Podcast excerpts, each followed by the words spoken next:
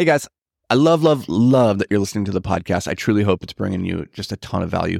But if you ever wanted to check out the video version of these podcasts, then you should head over to YouTube. You know, they're going to have more effects, more visual stuff like that. And that, that can help the message sometimes just hit a little bit different and, you know, reinforce the, the lesson in a better way. So you can check that out. It's completely free. Go over to YouTube, search for Anthony Vicino. It'll pop up.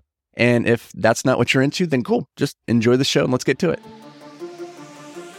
Hey, what's up, guys? Welcome back to your daily dose of amplified impact. Today, this is going to be a episode where you're going to have some things you can walk away with, some homework that you can apply to your life. And if you do, then you might see results that were similar to mine, which is um, these three resources, these three books that we're going to talk about. They've pretty much helped me triple my income. So probably even more than that. But three books to triple your income, I think, is the title of this episode. So just trying to be, you know, nice and clickbaity, really catchy. But um, I do believe, and I'm going to break down exactly how these helped me. Um, so that's not just oh really wishy washy. Hey, by the way, I read this book, and then the next thing I know, bam. No, I'm going to tell you exactly how it was applied. So, um, but it, before I get into that, I got a question the other day from a young guy. He asked me, "How important do you think reading is?" And granted, let's preface this: I believe I am very, very biased. I love reading. Obviously, I'm, i used to be an author. I guess I took. I, I guess I still am. Um, so I, I, hold books in very, very high regard. They're very precious. In fact, in my personal life, uh, Jamie gives me a lot of crap. If Jamie's my partner, uh, she gives me a lot of crap because books are my most cherished possession. Um, I've never, I, I don't get rid of books. So I have thousands and thousands and thousands of books that I've read that I kept on bookshelves, and they are. If the house was to burn down, I would run back in and, and I just start grabbing my books, and they're they're super precious to me. So with that said, I'm very very biased. However, I do believe that like when I look at the people who are successful in their lives and the people that I've had like the good fortune of being around and asking them questions and like just probing like what what are the commonalities between all these people. The thing I see over and over and over is that pretty much all of them read maybe they don't read a ton. I'm not talking about like reading 50 books a year, like average CEO reads 50 books a year. No bullshit. I don't think that's true. But I do think like successful people read.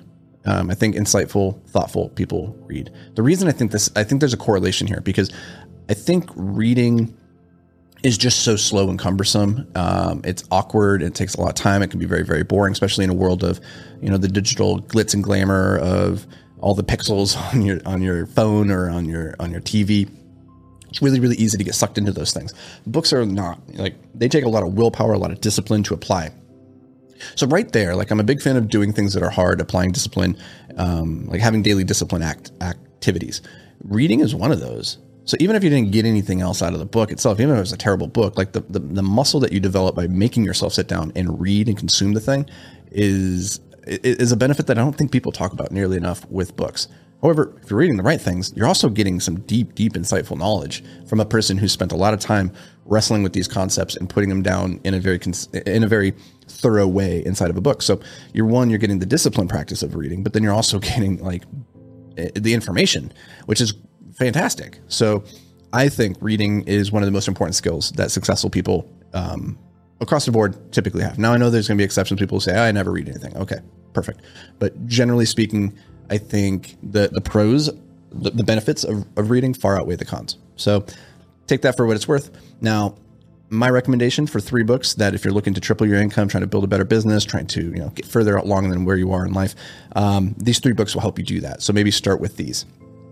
Number one is $100 Million Offers by Alex Hormozi. Uh, the subtitle is How to Make Offers So Good people feel stupid saying no. And I think that's one that's like the best subtitle ever. Um, in terms of like, it's very clear Alex Hormozi is a master of sales and marketing, copywriting. He understands exactly like how to put how to how to create a hook that really gets you sucked in. That's a great title. So, hundred million dollar offers is uh, a book that's very very detailed in terms of how to actually structure an offer or a product, a service, or whatever um, for a customer in a way that makes them go, this is a no brainer. I'm going to do this thing. The book is very, very easily consumed. It's like 150 pages, maybe, maybe a little bit more, but you can consume it in an afternoon. It's very, very actionable and it's very, very detailed in how you can apply it to your own personal life. The way that it worked for me, Specifically, there's a section in there that talks about pricing and how we can increase the lifetime value of our customers in a couple of different ways. We can get them to buy more, we can get them to buy more frequently, we can get them to buy at a higher price. For me, it was that higher price that really resonated because as Alex says, um, there is no benefit like to being the second cheapest. It's like the, the cost leader, right? If you're not the cost leader, there's no benefit to being in second place, to being the second cheapest. So you might as well go and be the most expensive. And I think that's really interesting from like a fulfillment perspective, and then also a product development perspective. You can, if you if you charge more, then you can spend more to create a better product, which is more likely than to deliver the results the customer wanted, which is going to turn them into a raving fan, and then they're going to refer it to somebody else, and that's how you get that like um, virtuous uh, spiral going.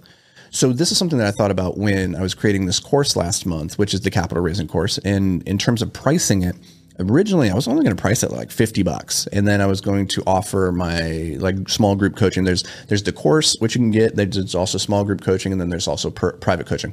And I was going to do it like 50 bucks for the course, maybe 200 bucks for the private, like the small group, and maybe like uh, a thousand dollars for my private coaching. Well, taking Alex's lesson to heart, I said, okay, well, let's let's see what we can actually get for this. So instead of 50, we made that 500. We 10xed it.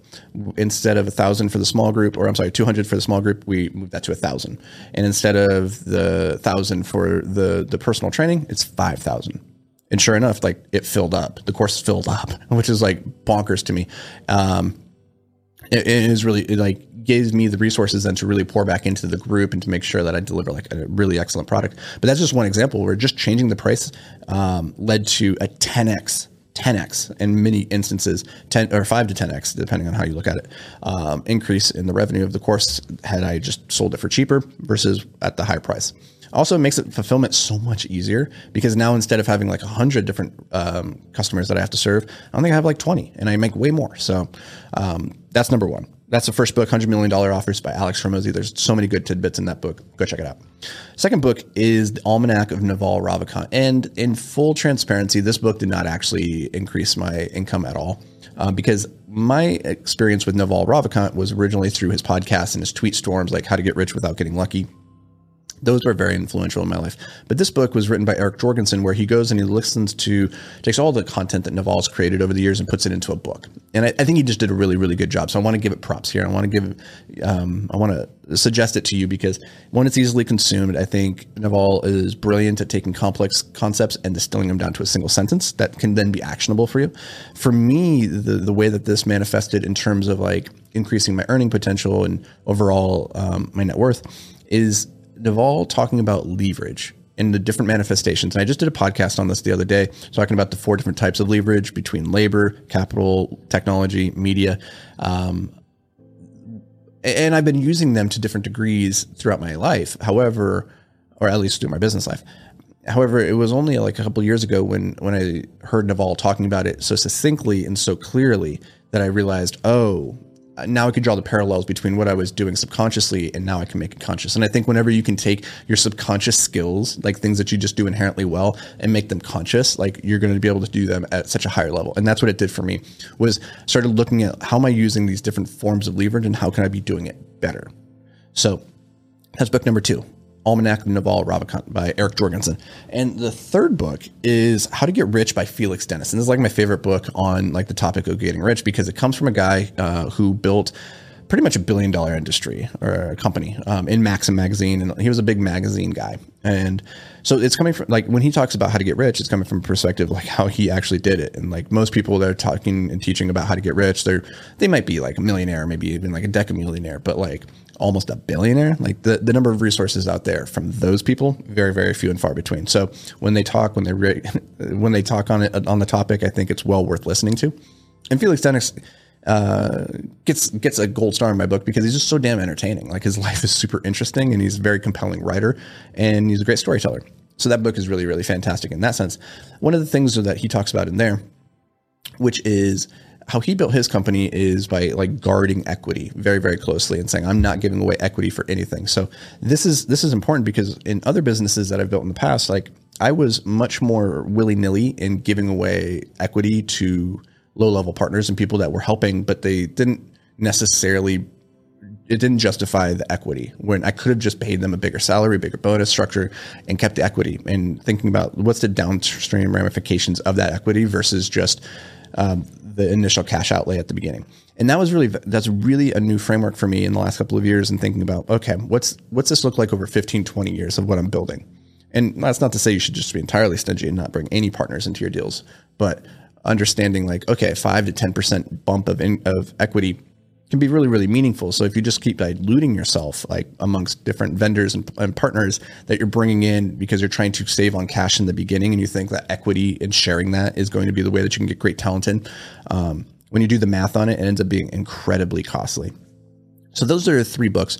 Um, that have really helped me think about my earning potential, my net worth, like how we're building the businesses and doing it more effectively. That's $100 million offers by Alex Hormozi. We got Almanac of Naval Ravikant by Eric Jorgenson and How to Get Rich by Felix Dennis. So highly recommend you guys go check out those books. Maybe get the audiobooks, probably well worth listening to. I, have listened to the Alex Hormozi audiobook. Very, very fantastic. He reads it himself. He, he used a little pillow fort and read it into a hundred dollar microphone. So that's pretty cool. Um, and I think he sold like a million dollars of a million, like a million dollars worth of revenue from those books that he sells at like 99 cents. Fantastic book. Um, anyways, go check them out. You can get that one in particular for 99 cents on Amazon. So no reason to not go get it. And if you got any value out of this, do me a favor, just drop a review, go share it with somebody that you think uh, might like to listen. And uh, I'll catch you guys in the next episode.